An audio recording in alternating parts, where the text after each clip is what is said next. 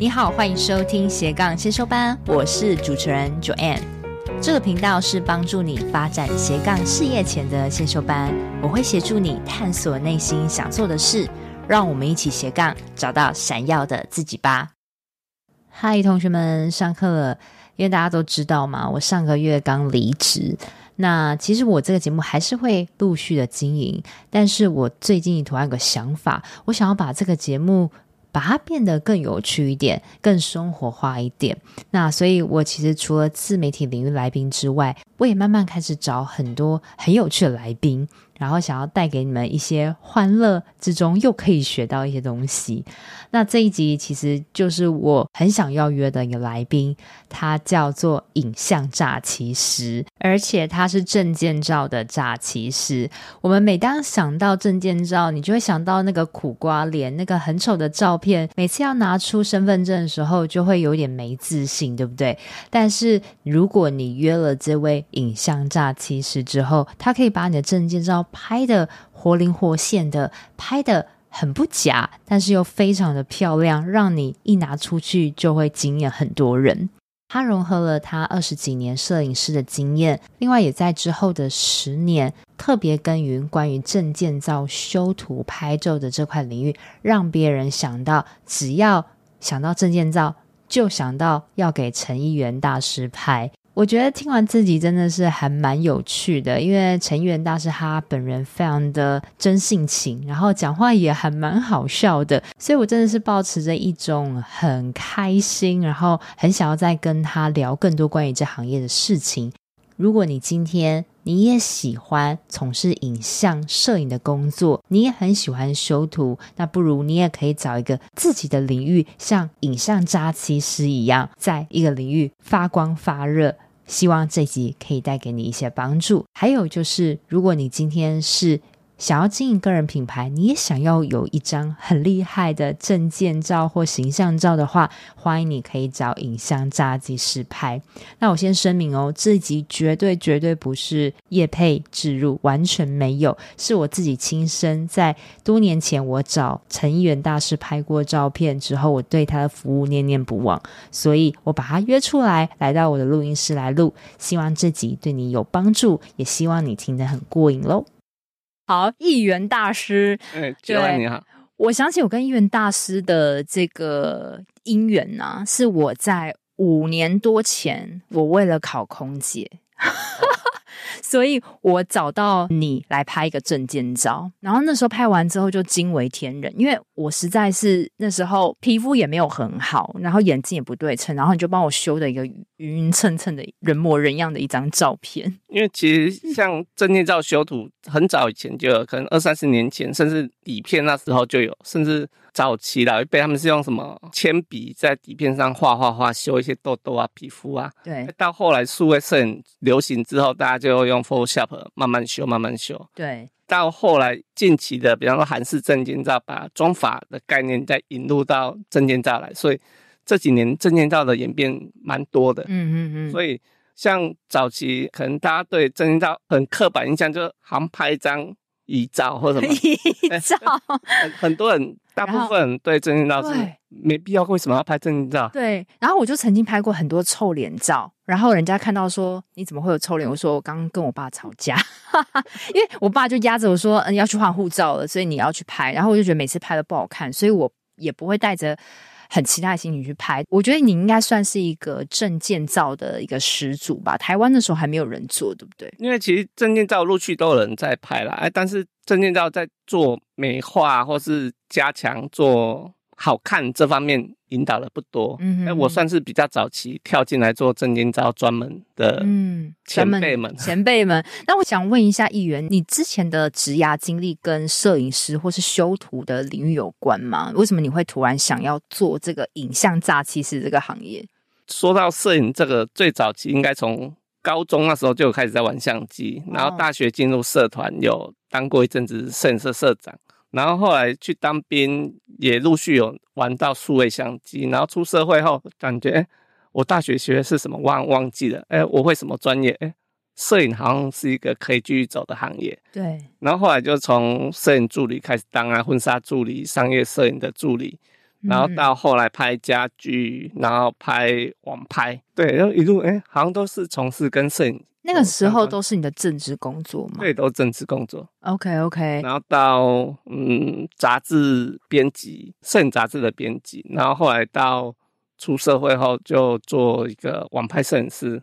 嗯，然后陆续就接案，陆续接案，然后我觉得，因为网拍的案子刚好那几年还很流行，陆续有些人往大陆跑，或是带一些淘宝货回来卖。对。然后我们拍的市场也渐渐没落。对。然后那时候我有时候也自己觉得很慌啊，不晓得要做什么。对对对。然后那怎么会想到这个行业啊？因为证件照是每个人都必须要拍的。对。可能三五年大家都必须要不得已去拍一下。不得，没错，就是不得已。我之前就是被我爸压着要去拍，然后我就一个臭脸，然后最后我也不意外，就是那样子的臭脸。然后因为早期我原摄影就是很喜欢修图，我对修图有很多美美嘎嘎啦，然后自己也对自己有要求，对，所以我对证件照来拍的时候，客人来拍，我会尽量帮他们美化一些，嗯、然后美化美化，大家觉得哎。欸议员，议员，你证件照拍这么好，为什么不从事正职？因为我那时候早期证件照，我只是兴趣啊，有朋友在找啊，可以帮我拍证件照哦。好了好了，帮你拍，帮你拍哦。然后拍拍开始，大家说，哎、欸，好像证件照可以做一个专门的领域去做。对，然后陆续就开始主打说，哎、欸，大家来欢迎来找我拍证件照。所以其实你是做了很多年摄影相关的工作，比如说帮网拍拍一拍，到后来有人。找你拍证件照，其实你是不由自主就会帮别人去修图，你也很喜欢修图，然后大家觉得哇，怎么证件照可以拍那么好看，你才决定要投身这个领域，专门做证件照的拍摄。那这个行业大概持续做多久？光证件照前前后大概应该有十年了。十年呢、哦？哇！哎、嗯，如果从事摄影来讲，大概正值差不多快二十年了。二十年，但是证件照十年。我觉得你取名你叫。影像诈欺师这一个也这一个名称真的是取得很好，让人家马上看了之后就很有感。这个名字从哪里来的？这好像是很早期有个模特，我修完给他说：“哇，你是诈欺师吗？怎么可以？怎么前后比对差那么多啊？”我说：“哦哦，诈欺师，诈欺诈欺师，嗯，好像不错。但是单单纯说一个诈欺师不好听嘛，因为 所有你搜寻诈欺师好像都跟犯罪有关系。” 然后整哎，影像诈欺师听起来不会那么偏门，哎，好像是往好的方面。嗯、然后后来就用影像诈欺师去做注册，然后作为一个个人的代表这样子。哇，我觉得你真的是注册的很好，让人家马上就认得出你。那你觉得你可以做那么久，就是十多年都做证件照，你一定有一个持续下去的原因吧？嗯、收入啊，对，最现实就是收入。对。那还有什么？你觉得？因为其实客户给我的反应都还蛮好的，很多人多年以后都还会谢谢我，哦，谢谢你多年前帮我拍这么好的照片，帮我应征上了好的工作，然后出国也不会被人家笑说，哎，这是哪位啊？因为很多人他们来找我说，我议员议员大师，就我之前拍的照片好丑哦，嗯，啊，没关系，交给我就对了。OK，所以等于是帮人家改头换面，那你可以修到什么样的程度？有没有一个？虽然我们现在听众，我们现在是听 Podcast，但是我非常建议大家，到时候这个音档听完之后，到 Facebook 打上“影像诈欺师”，你就会找到陈议员大师的这个粉砖，然后你就可以看到很多 Before 跟 After 的照片，就会觉得惊为天人。你可不可以举一个 Before 跟 After 的例子，然后？为这个客人带来什么样的改变？像早期有一些政治人物，他们要选举，因为他们可能已经五十好几、六十好几，嗯，但是他们想要重回他们三四十岁那时候的感觉，然后有年轻、有活力，感觉可以为民服务。然后后来也是透过朋友介绍来说，可以找议员拍这样子，嗯，然后我就帮他拍啊，修一修，修完说，哎。议员大师，我可以那种鱼尾纹再收一些啊，脸再收一些啊，腰再收一些。哦，好啦，给你，反正选举嘛，选举就是一种形象嘛，我就帮他修修修。然后修完之后，突然有一天我我高雄人，我回到高雄，哇，你们高雄有 那么多我拍的照片啊？哦，原来是同一位 候选人哦，对啊。哎，他也很顺利当选，对啊，因为人家会像哦，他已经服务十几年，应该是那个样子没错啊，然后又很年轻，很有朝气这样子。嗯，哇，这个很大的一个成就感，就是路上 都是你的照片，而且我现在就是也是因为你帮我拍的那个证件照，其实现在还是我的护照。然后我觉得现在大家旅游开始要热门起来，所以。真的有一个好的照片，真的差超多的。真的，至少你出海关的时候，人家不会看半天，嗯，这哪位？怎么拍的那么丑？你本人比较漂亮，这样子。对，而且每每次翻到我的护照的时候，或是我要给旅行社护照的时候，我都觉得嗯骄傲，因为你有时候看到很多人，就是你帮他们太美化，会不会担心说海关认不出来？原则上我们还是会保留，如果我们会先问他的使用用途，如果用途是比较重要的证件，原则上我们修图的比例就不会放那么大，因为我修图的范围是按照客人的需求去做调整。不是所有人都一下子就五十 percent 的改变，可能他只要十趴的改变，有些人可能十五趴改变。重要的合理范围内大概是二十趴改变内，通常海关啊或是一些重要机关，他不会刁难你。OK，如果超过那个极限的话，可能就会看承办人员会不会刁难你。呃，有些可能会，有些可能不会。做我觉得你有点帮大家微整形了。对，算是因为说哦，我最近吃比较胖，可不可以帮我瘦一些？哦，那没问题啊。OK，但是还是保留原本的样貌这样子。其实他如果是做重要证件，你也不能修太多，修太多反而。对，会有很多的问题哦。那我觉得现在，因为你堪称是这个台湾的诈欺师的 这个始祖啊，但是现在有好多的韩式证件照的照相馆，他们也都是可以做到同样的效果。那你觉得你跟他们，因为好多人还是喜欢找你，你觉得你跟他们最大的差异是什么？因为其实有些他们是灯光美、气氛佳，但是他们的摄影师啊，他们的修图师可能不同人，不同的 team 合作的。哎，资历很浅，对，然后他们没有遇过那么多的客户，像我本身已经拍过差不多一万八千多个，八千多位的客户们，对，他们给我的反应呢，他们需要调整，每个人都不一样，对，没有一个人用同样一个套件按键就可以美化，没有，是啊，是啊，每一个每一个都是我一一去修出来的，对对，对，所以我的经验值绝对比他们还多，那他们的美美嘎嘎我也大概知道他们要什么，嗯，对。其实就是经验的累积啦，但是我觉得这还有一个，你你为什么会那么会修图？我觉得这个是不是也有一个需要一些美感，或是很会看一个人？嗯，多多少少有一些啦，因为其实有时候我们的美感是被客户训练出来的。嗯。面对可能比较资深的女生们，她们大概想要什么样子？哎，比较少女们，她们想要什么样子？一些成熟的先生们，他们大概想要什么样子？我们大概已经有一个基本的 idea，已经大概雏形已经出来了。嗯，所以，我们在修图都很快就知道他们要的是什么，甚至事后调整啊，嗯、我们也很快知道哦，我想要年轻一点，我要有神一点，我要什么，我们大概知道他们想要是什么。其实就是累积的经验也多了啦。那你为什么会那么喜欢这个行业？因为我平常就是在家里面是静静的，然后喜欢专注做一些事情。嗯，所以像修图这种事情对我来讲，其实我是算蛮乐在其中的啦。而且事后又一笔还不错的收入嘛？哎、欸，你真的是很直接。当然，我们大家都是为了要谋生嘛。啊、但是你又让我们看到，就是你是很热在摄影，然后你也很热在帮人家美化。然后同时又有收入，对，我觉得真的是很棒的一个，就是因为你的热情吧，然后让你一直在走这条路很久很久。那你觉得修图这个部分呢、啊？你觉得要怎么样去增进它？因为我知道好多人他也是从事相关摄影人像的工作。那你觉得这个是需要学习的吗？因为其实修图它有分很多种程度了。因为像早期我。有人会说修图就磨皮而已嘛，一键按下去就磨皮。但是其实如果你要让照片是有皮肤的层次的话，它不是磨皮磨掉而已，不是哦，它是要适当保留一些皮肤的肤质，然后它的光影的变化，甚至你要加一些阴影、加一些亮度去增加它的立体感都有。哇哦，真的，真的，你要把它当画画一样再去做增加减少这样。我还不知道，因为我通常像我们很多那种我们的手机 APP 美颜相机。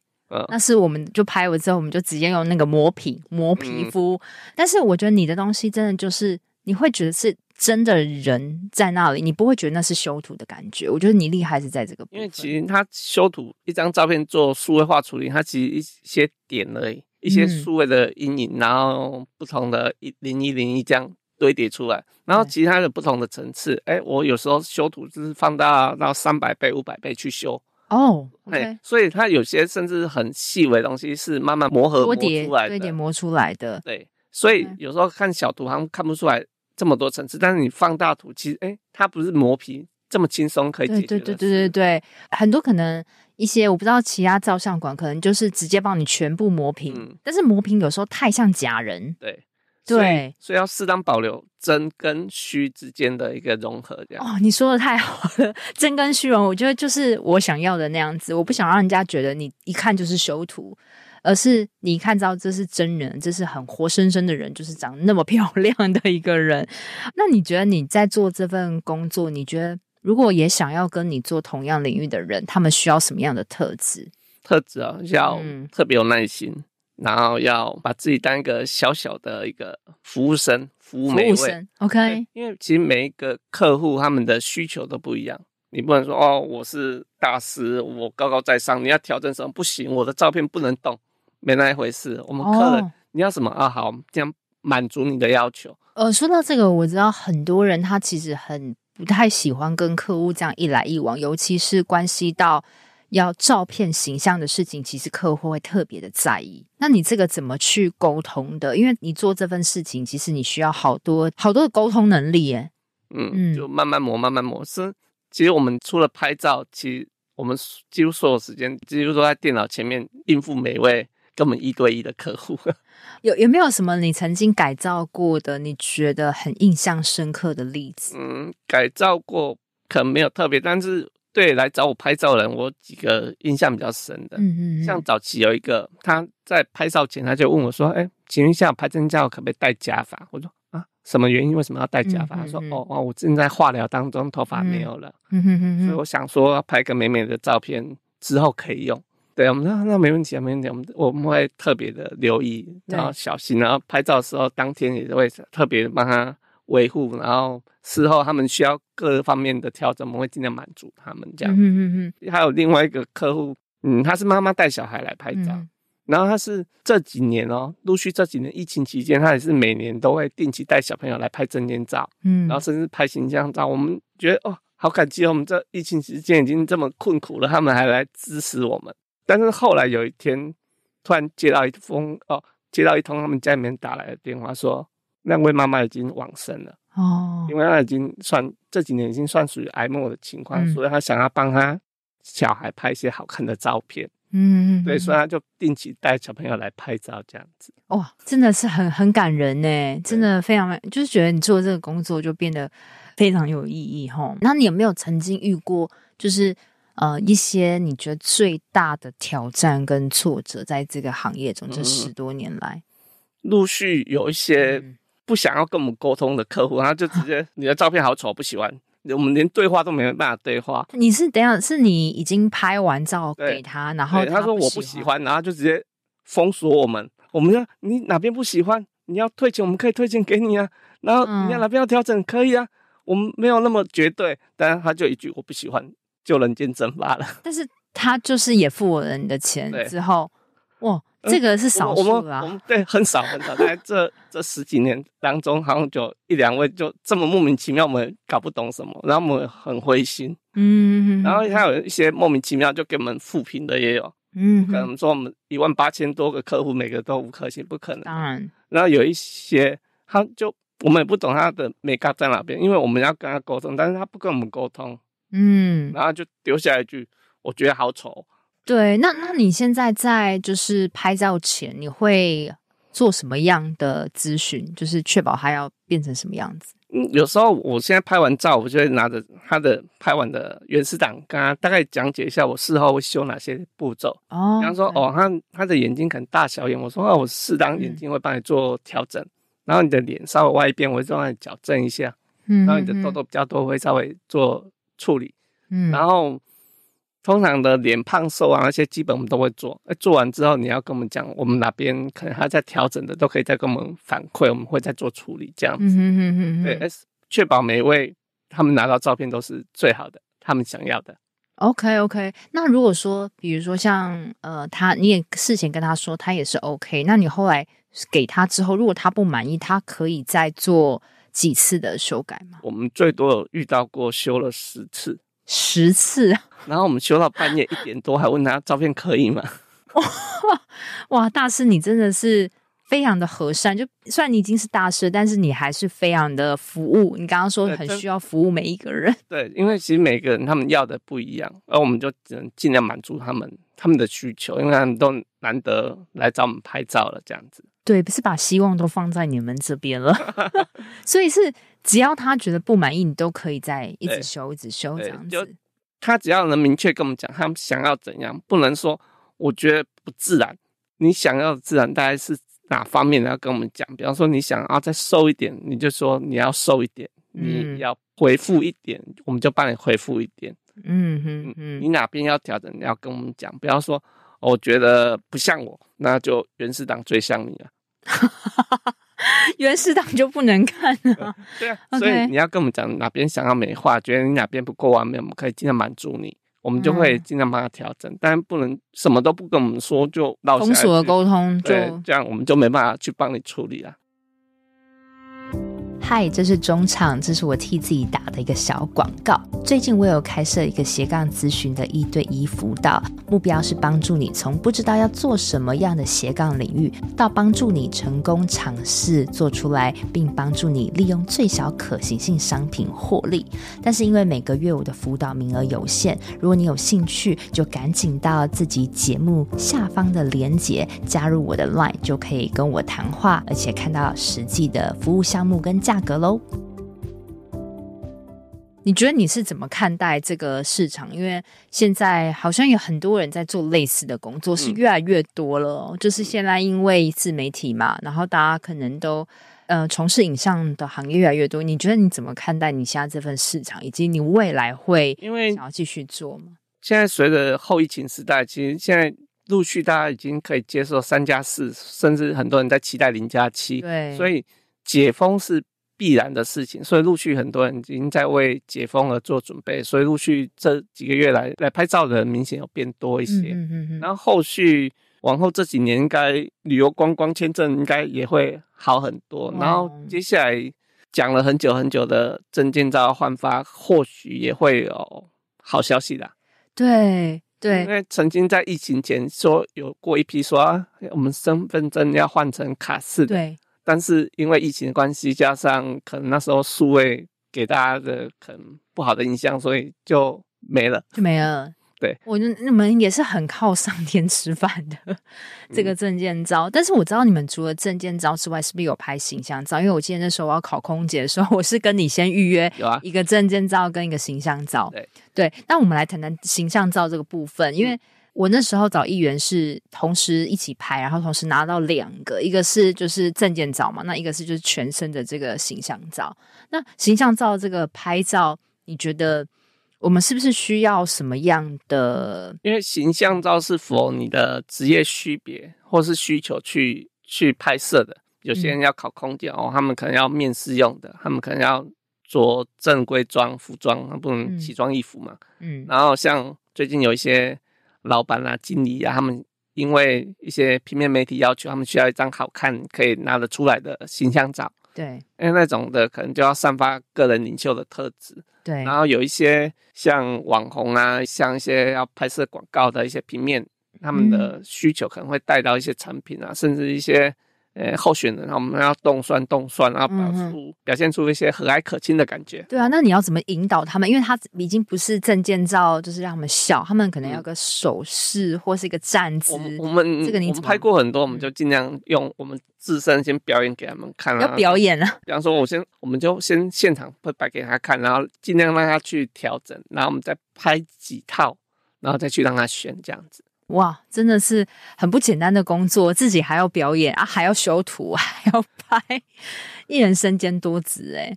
为了生存，真的真的。那你你接下来应该还是会继续做这个正职？嗯，因为我还有二十七年的房贷要缴。二十七年的房贷，所以请大家客户对，来找我，拜托。对，我觉得，因为像我们斜杠先修班的听众啊，大部分的人就是都有自己的个人品牌要经营。那其实很多的人在问我说。他们也要拍一个形象照，那他们可以怎么去？就就是他们有没有推荐的管道？那，所以我才想到说，哎，你好像可以帮忙我们，就是有一个很好看的照片。因为其实所有事情都先从模仿开始。嗯、如果你要一张好的形象照，你先去找你们那个领域相关领域的佼佼者，他们拍了哪些照片？嗯，你去看他们拍了什么照片，先从模仿开始。你先模仿哦，哦，我要这样的感觉，这样的感觉。你甚至如果你事后要找摄影师拍照，你可以先找出你想要的感觉的照片，先给摄影师看。哦，okay，这样沟通的进度会快很多。不要说我要拍出一个很很厉害的照片，但是你所谓的很厉害的照片，跟我认为的很厉害的照片是不一样的。哦，对，你说一个重点就是我们可以先把想要呈现的感觉的东西，对，然后先给你看，对，然后你就可以比较抓住他想要的样子，这样这样比较有一个画面嘛。嗯否则你说我卖房子的，我要一个感觉很很会卖房子，但是你很会卖房子的样子是什么样子？我不懂啊。嗯、那你就是去找你们相关领域的领导者或是一些优秀的人们，你可以去网络找一些相关的图片，然后这样去给摄影师看，这样会比较容易大家都进入状况。OK，那我个我自己有个提问，就是因为那时候我找你拍形象照，等于是你有帮我用一个。板嘛，就是后面是是白色的，就是一个空景。那有没有办法融入景去拍？就是比如说，假如我今天在这个录音室啊，你帮我拍一个我跟麦克风，然后有录音室的照片，这也可以吗？可以啊，那就变成类似出击的，你要去实景的实地现场去拍，那种要去协调啦。因为通常如果你要真的要把一个专业摄影棚搬到某个地方拍摄。是需要一点工本费了，OK，要工本费，但是还是可以做啦，对不对？嗯、是可以事后协调啦，事后协调，对。但是你着重比较多的是在棚内白色背景、宿舍背景、宿舍背景的，因为像我们刚好住桃园，然后我们的工作室在板桥，所以我们现在拍摄的模式会比较说把大家都集中在某一天的某一个时段，然后大家来预约拍照，哦，这样可以最大的时间去拍出最多人的照片。对对对，否则我们如果要我们一天每天八小时都在板桥摄影棚等待来上门拍照的客人，这样太没有效率了。哦，所以你们现在是在板桥是工作室？对，哎，住家在桃园。我以前就是在板桥工作室替你拍的。对，那时候我们就每天都待在家等客户上门来拍，嗯、这样太累了，没有自己的时间。所以我我今天。马上见到议员，我就想要说，哇，那个疫情这两年呐、啊，应该过得 比较比较少生意，对不对？对，明显哇，真的辛苦哎、欸，少很多，少很多哈。现在，但是我觉得也替你觉得还蛮开心，因为现在国门要大开，大家开始旅游，开始有签证的需求的时候，可能就赶快补回那个两年那个 失落的那两年，呃。会会明显的越来越好了。嗯嗯嗯，那你有没有什么想要给相关领域的人？就是如果他今天斜杠，他也要想从事摄影师相关的工作，嗯、因为其实要斜杠做真正要摄影师，最大的难处就是怎么去找客户。你通常只能先从亲朋好友下手。对，找客户这一点我也很想问你哦，就是。我知道你除了有自己的粉砖之外，你通常在初期的时候是最困难的时候，要怎么去找到客户？因为那时候刚好运气还不错，有几个部落客有主动帮我写他们的分享文章，哦、然后那时候他们的部落客刚好有一些他们的观众有在看，然后。刚好有 follow 到，那我们就会试一下问我这样子。嗯嗯嗯嗯，就是靠着红人帮你做曝光，嗯，这是最快的一个途径了。但是相对你品质要顾到好，否则那个跌入神坛或怎样一个，这样很快就会消失在这个。真的，你你自己也也要品质要顾好。那说到网络红人，因为我知道你拍帮过好多大明星跟政府官员拍照，可不可以举一个厉害厉害的几个人来来听听？最早期陈伟英他们那时候。哦，他们全家大小，因为也是要出国干嘛的，他们有了全家来找我拍证件照。嗯嗯，然后呃，郑文灿是因为有去采访他，然后说，哎、欸，市长要不要拍个证件照？我最近有在拍哦。OK，然后一些明星类也很多，对不对？从你的粉专就看得到很多很多。啊、小乐，小乐也有，嗯、真的是这些明星他们都怎么知道你的？通常是透过有一些艺人朋友他们介绍。嗯哼哼哼，所以真的是艺人会还会找你拍，一定是啊，非常的 相信你，因为他们的形象是不能垮掉的。拍摄艺人有没有什么样的需要注意的地方啊？应该说他们有些他们对他们的隐私会比较 care，所以有时候会尽量安排在没有人的时段。哦，尽量就清场，嗯、让他们享受，不要那种工作人物已经平常已经被关注，很可能拍个证件照还会被人围观这样。真的，对，嗯、好，他们对修图会在意吗？通常他们反而不会修太多，因为他们他们的值是好的，对，而且他们太受瞩目，他们修，所以这根本不是你嘛，所以他们反而他们会要求，哎，尽量修少一点，越像他们越好。OK OK，好，你未来有没有打算怎么样去经营这份这份事业？未来未来啊，会想要做什么样的调整跟规划，或者说，因为我觉得你你蛮酷的是，你在这十几年都是你一人公司，哦，基本上我老婆有协助我了，老婆也有协，老婆现在是全职在经营嘛？对啊，跟你一起专业那个小编哦，回复讯息的小编吗？老婆现在也在现场听我们讲话，对 那。你未来会想要扩大团队吗？或者说，嗯，开更多的工作室？看，看客人陆续，如果真的多到没办法，会考虑啦。哎，否则目前都还应付得来的话，就自己顾好品质最重要啦。因为其实客户来找你，他们是想给你拍，不是想给你的团队拍。嗯嗯，没错，因为你的这个，你的这功力太深厚了，已经没有人可以模仿你。而且要教一个徒弟很难哦，而且给他们修或者他拍，我也不放心。好，那你觉得最后我想问一下，你怎么看待你的这份事业的？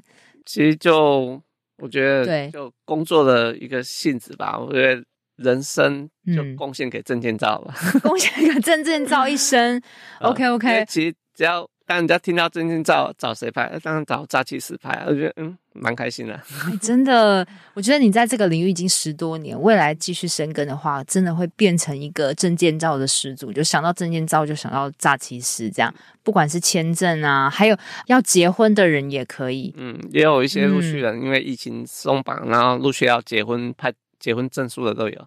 嗯嗯，那我想大概让你介绍一下你的服务，好，让你宣传时间也让我觉得，因为我自己知道，就是诈欺师的这个品质非常的好，我自己曾经也拍过，然后事隔多年，我觉得这份事业真的很值得推广给我们进做个人品牌的人。那你现在的服务方案是，你可以拍什么样的照片？因为我们现在主打还是证件照跟形象照，那我们现在有所谓的一加一方案，就是拍一组证件照加一组。形象照这样是两千块，两千，哎，很值得呢。对啊，这样优惠蛮多的。要不然我们证件照一组是八百块，然后形象照单一组是一千五。OK，OK，两千块。嗯，OK，这样这样很值得。那是照片是需要，就是你会给数位档，还是会洗出？我们现在活动期间还有送实体照片，我们证件照会帮你洗两寸半身跟两寸大头，嗯，几乎可以应付所有的证件这样子。哇，所以还有实体，然后也会给你就是数位档，超级划算的，而且还帮你修图修到完美。对。我觉得我应该要把我的多年前证件照给大家看一下，但是我我不会给你们，就是那个 before 的那，是现在存在那个诈欺师的电脑里面，千万不要给我泄露出去，因为真的是差太多了。所有客户的照片 before 我们都不会泄露，没有你们的同意，我们都不会做任何的公开分享。这样，那你这个天数需要几天呢？啊？我们跟一般的比较不一样，因为我们都回家才慢慢修，所以我们的。证件照的正常件大概需要到两周，嗯哼哼，哼。但是如果你有比较急用，可以加价做几件，可能加一百块，我们一周给你；加两百块，可能就三天给你这样之类的。OK OK，哇，真的是大家可以去试试看诈欺师的服务。嗯、那诈欺师，你有没有什么对于这条你这个十几年的路，有没有想要还想要勉励我们的一些？话呢？大家如果对自己的面容没有信心，让大家对我有信心，我可以帮你们拍出好看的照片。哎，如果你对自己不满意，希望可以对我满意。对对，真的是对面容不满意，但是一定要相信你，因为其实有些人不是天生的五官对称，嗯、不是天生完美。对，有些人可能会稍微大小眼啊，或是高低眼都有。嗯，然后嘴巴笑起来会歪一边，会都会有。不是没有，只是你们没遇过，我遇过很多，嗯、所以我们会尽量满足，尽量让大家是往美丽的方向去前进，这样。对，而且很很自然，很真实。诶，那既然你那么会修图，那女生需要化妆吗？呃，我们有一句话叫有画有波比，OK，当然会有适当的加分。但是如果你画很糟的话，那可以交给我们专业团队，我们有妆发服务，可以额外加加做妆发。以前我还没有哎、欸，对，因为那时候还没有没有厉害一点的工作室，然后没有服务的造型师这样子。OK，所以现在有有一个团队是。在帮人家做妆发，所以等于是我如果素颜来也，你可以再加价做妆发的服务。对对对，哇，好专业哦！现在已经 upgrade 成二点零版了。因为其实很多人现在台式的证件照跟韩式的证件照最大的差别就在于有没有一个专业的妆发去帮你做加分的动作。嗯，因为早期台湾其实你去一般相馆就、哦、你怎么人去，然后拍个照就走。然后后来韩系的概念加入之后，才渐渐有。加了妆法，然后服装啊、造型之类加进来，这样子。对对对，真的是十足。而且其实我自己有给扎奇师拍过，我的感想是你不太会给我们一些压力，就轻松拍吧，轻松轻松，然后就是好像。一瞬间的事情，可是这一瞬间也大概拍了二三十张了。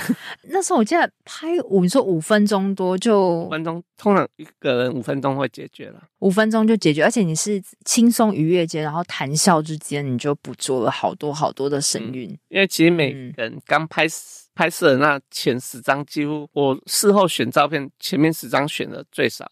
反正是最后一张选的几率最多，因为大家不习惯面对镜头。对，然后拍拍拍拍，然后可能讲个笑话，让你嘴巴活动一下，然后突然放松了，或肩膀动一动，哎，你会心情也跟着放松，所以后续的笑容或各方面会比较自然。真的，所以诈欺师除了诈欺之外，还要做引导的角色。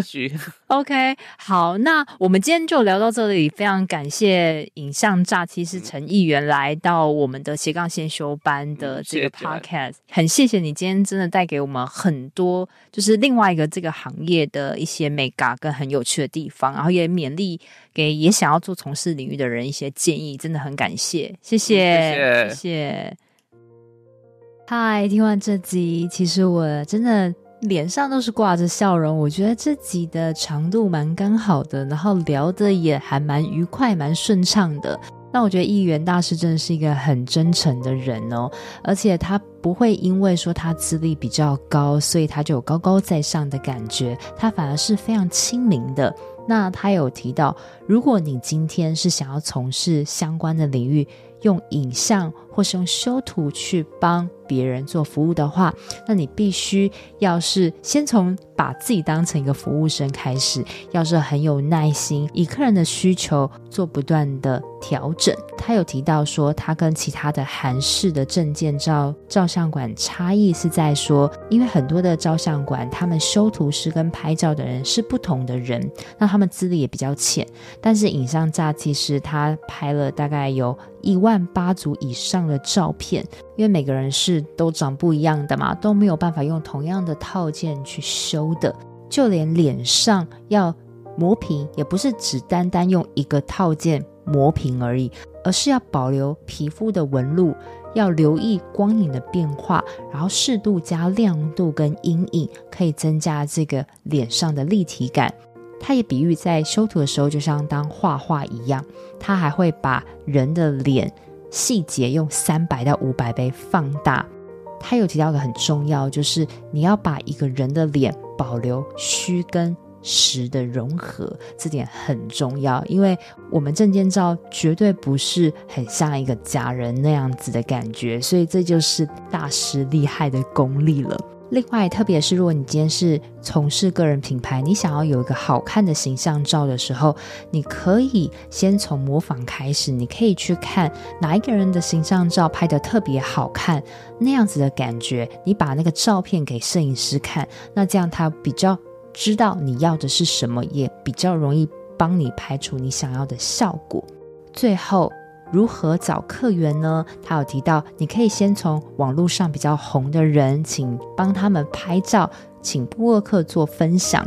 那当然，除了这个之外，你的品质是要顾好的，还有人脉的开拓也非常的重要。其实诈欺师他就是用着他二十几年的摄影经历，以深厚的功力，再加上他有个很明确的定位，人家想到要拍证件照，就想到找诈欺师拍照。所以他在这个领域奠定了非常深的一个基础，让他可以有不断的客源。这个也是非常重要的，在你成立个人品牌，你一定要有一个名声是大家听了都知道要找你的。最后的最后，佳琪是有提到，如果你对你自己的面貌没有信心，但是没有关系，你一定要对他有信心。希望自己给想要从事斜杠摄影师相关的工作的人，还有想要以个人品牌拍形象照的人有一些帮助。那我们就下周见喽，拜拜！我都会固定在每周二早上上架我的节目，希望收听的你都可以找到让自己闪闪发光的热情事业。另外，我有个 Facebook 私密社团，叫做斜杠先修班，里面会有学员的交流跟斜杠资讯的分享，欢迎你加入。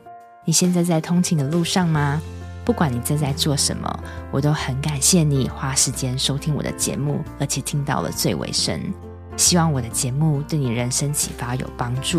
如果你喜欢这集，很希望你拨空帮我到 Apple Podcast 留言评分，这对我来说是最大的创作动力。非常感谢你，我们下周见喽。